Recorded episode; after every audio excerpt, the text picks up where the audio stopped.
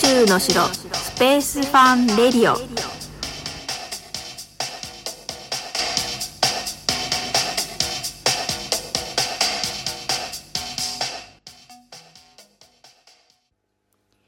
はい始まりました。宇宙の城スペースファンレディオ夜の部でございます。えー、前回が2月の24日あたりだったので、えー、1ヶ月以上経ってしまいましてあんたその間何してたのよって話なんですけどもうねちょっと生活が激変しましてもうねちょっと副業なんですけど、まあ、楽しい仕事を始めたんですね。でえー、っと本業を脅かすほどの副業で まあねちょっとねあの本当に今時間が自由な時間がね減りまして。で今まで私は本当に自由な人生を送ってきたんですが今ねちょっとその副業がルールが多くてですねあとその、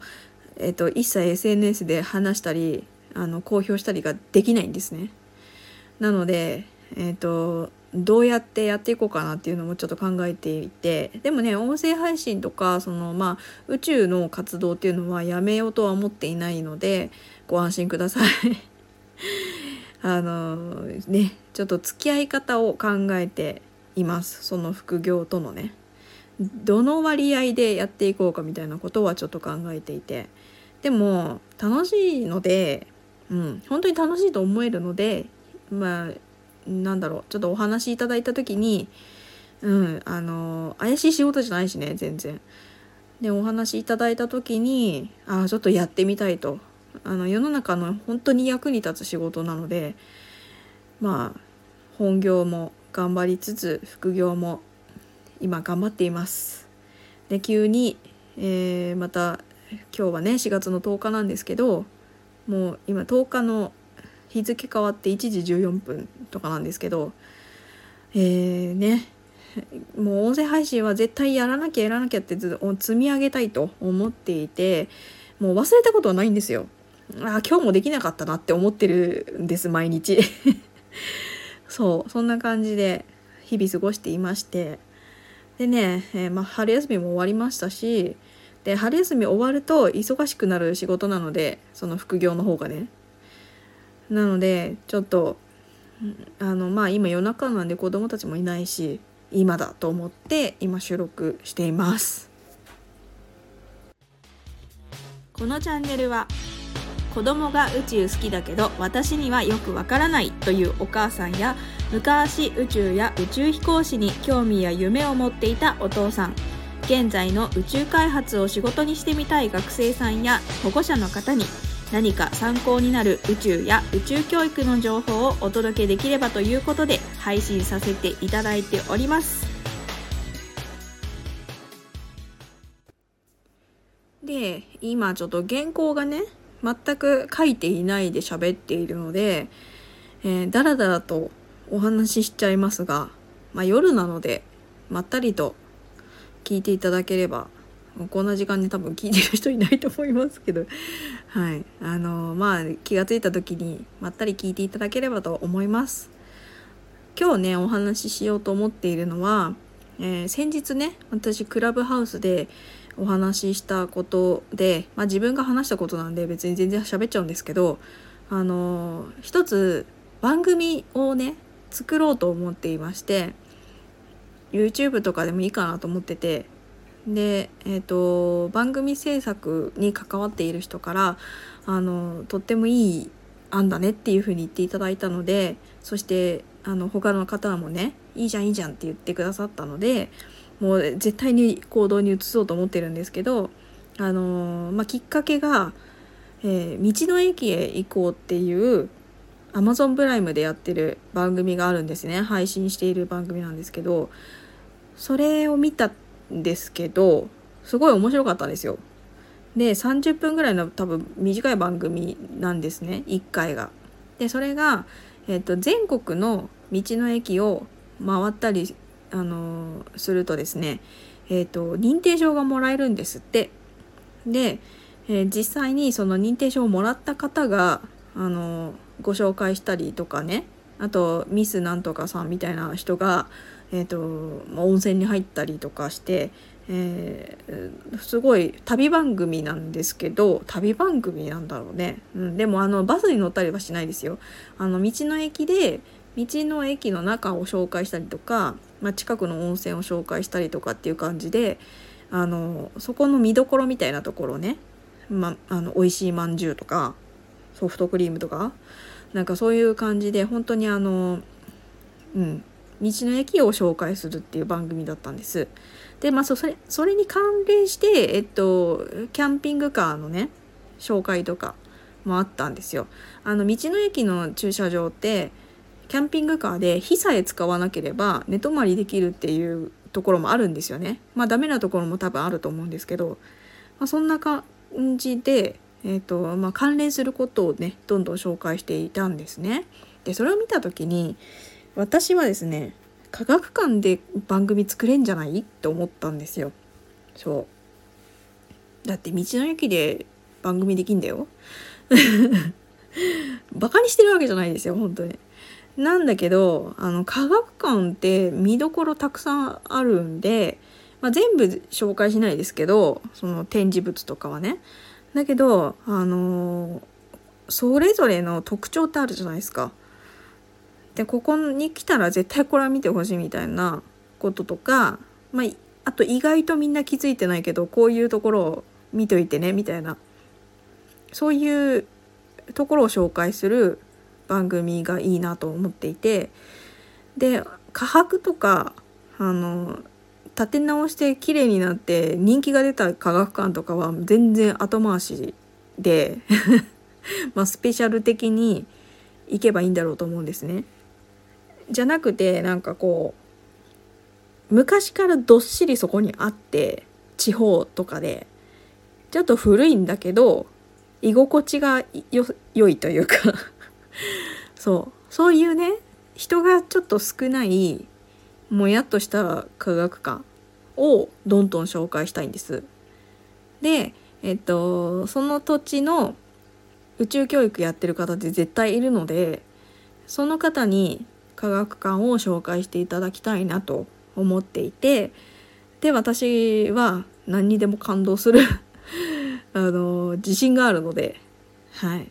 あの紹介していただいて「え？ー、みたいな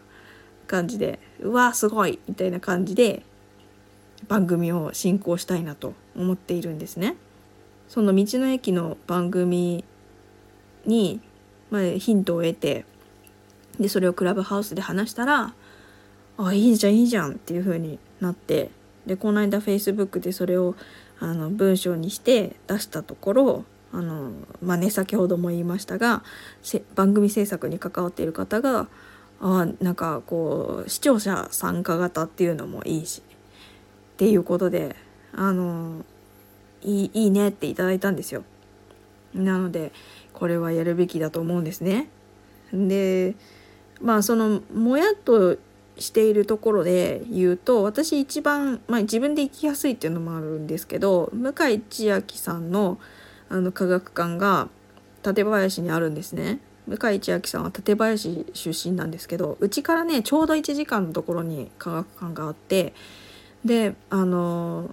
まあそこたまに一人で行ったりしてたんですあのコロナの前とかね。で書籍とかもたくさんあってうんあののんびりできるので ででそこで宇宙少年団のその館林分団も活動していてあの水ロケット飛ばしたりとかまあいろいろお世話になったりとかしてたので、うん、すごい好きな場所なんですねプラネタリウムもあるしね。でそういうところをねどんどん紹介したいんですよ。うん、で私人生の最終的な目標としては科学館を作りたいんですよ。そうでね科学館って絶対あるべきだと思うんですね。なくなっちゃったらもっと理科離れが進むと思うしあのそうなのうんなんか必要とされてない人がいないとかなっても絶対にあるべきだと思います。あの箱物ばっかり作ってみたいなねことをちょっと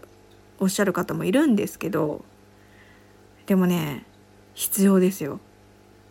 あっていいと思う。まあ全然人がいなくたいなかったとしても必要。なので